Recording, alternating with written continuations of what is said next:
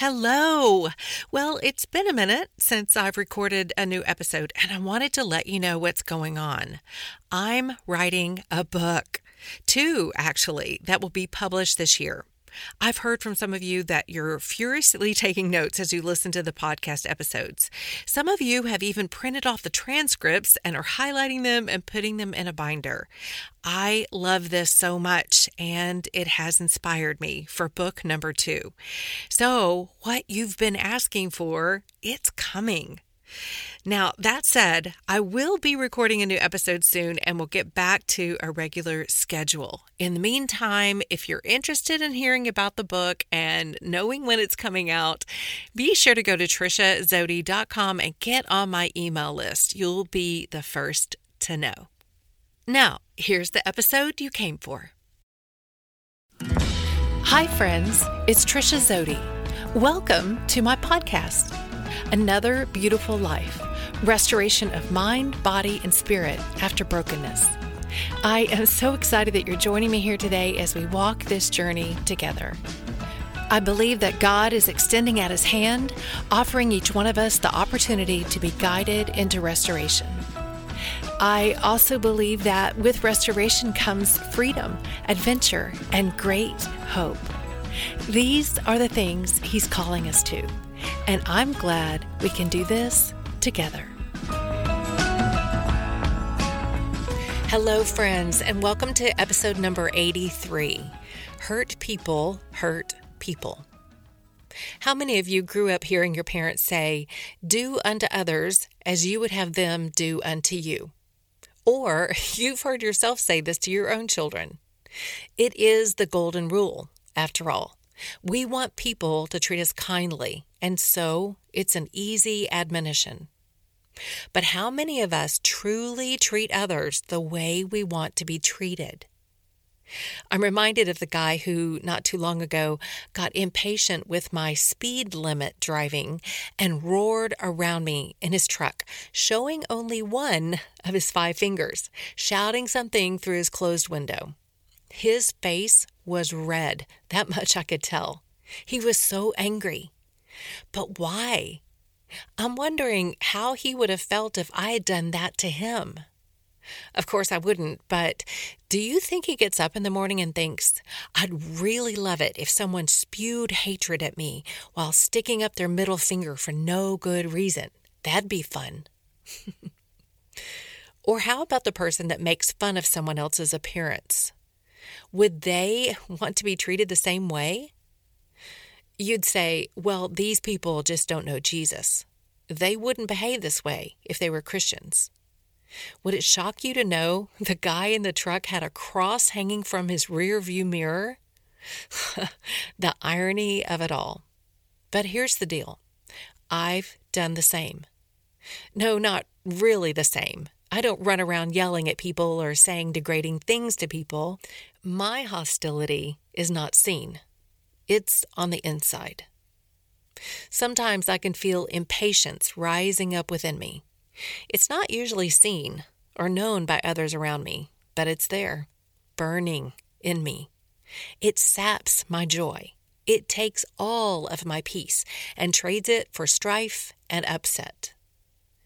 But honestly, though I think I'm better at handling it now, sometimes my impatience is seen and felt by others.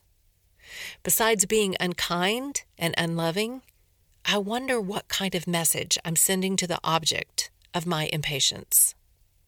An unspoken message, but one that's loud and clear, for sure. I think about this in light of the recent shooting at the elementary school in Uvalde, Texas.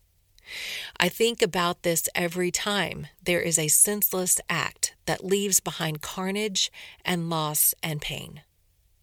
Do you ever ask yourself why people do what they do? A phrase that's often said is hurt people, hurt people. As I was reading my Bible this morning, I was in Galatians 6. Verse 1 says, Brothers, if anyone is caught in any transgression, you who are spiritual should restore him in a spirit of gentleness.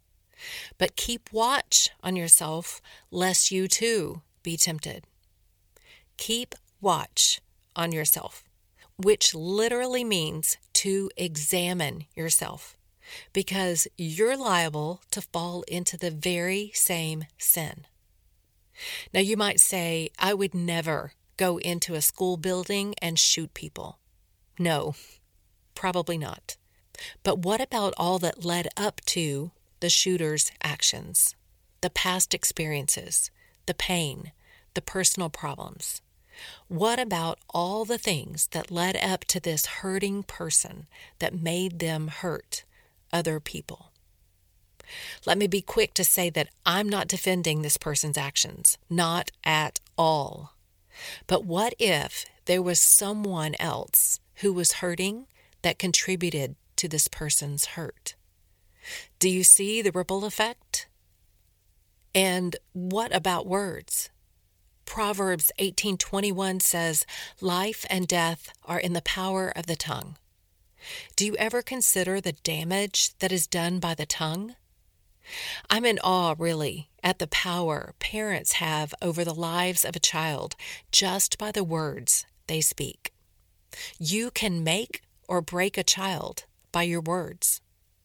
And truly, that's not just parents speaking words over them, but other people too family members, teachers, religious leaders, and even peers, or maybe even strangers. In relation to brain science, we know that a message heard and repeated over and over again literally changes the brain patterns permanently. It's damage done. Do you remember sticks and stones may break my bones, but words will never hurt me? That's a flat out lie. Words do incredible damage, and that's not just for a child. We know that neuroplasticity, the constant wiring and rewiring of the brain, happens up until your last breath. What if we really did treat others the way we want to be treated? What if that was always our litmus test for how we acted or what we said? And why don't we? Maybe because of our natural sinful nature that makes us have the propensity to think we're always right and everyone else is evil. It also makes us feel entitled. We think we can say something regardless of who it hurts because we have a right to do so. And those around us ought to cater to those rights or we're upset. Rights. It reminds me that Jesus had true rights here on earth as deity, the God man, but refused to act on those rights. A mantra that I learned many years ago, so long ago that I can't even remember the original source, says, Give up your rights, hold on to your peace. I use that constantly it's a reminder to treat people kindly, to have patience, to do things with gentleness, and to exert my self control. It's a reminder to do unto others as I would have them do unto me. So, whatever you wish that others would do to you, do also to them, for this is the law and the prophets. Matthew 7 12. Hurt people hurt people. How can we determine to not be someone who hurts other people? Whether that be in a devastatingly public way or in a smaller circle kind of way, we must be aware of ourselves. Examine yourself, again, as Galatians 6 1 says. Where are you and I wounded and not healed? Where are we hurt that's causing us to act in a manner that hurts other people? Start there. Start by changing the belief that the things that you believe are right and more important, that your convenience and time and opinion are more important. Start by seeing people as real people with feelings and emotions, with personal struggles and concerns, with wounds that can be healed by a positive message of love and kindness and compassion. Start by being a different kind of ripple in the pond of life. Start by treating others the way you'd like to be treated. I'm wondering what kind of world we'd be living in if this was truly our motive for being. What if we could be healed people who heal people? Friends, this subject matter is hard and heavy, but oh so necessary. And this is why I'm so dedicated to what I'm doing as a life coach and the difference I'm making in the world. Unwiring to rewire the brain is what I do. If you'd like some help exploring this for yourself, I'd love to be your life coach. I've put a link in the show notes for a free 30 minute call just so we can see if we're a good fit to work together and show you how life coaching would work for you. Also, don't forget to get the free downloadable guide that complements this episode. It has a few prompt questions that will help you personally work through some of the things that I've talked about today. It's kind of like a little life coaching at home. Now, go out and change the world, friends.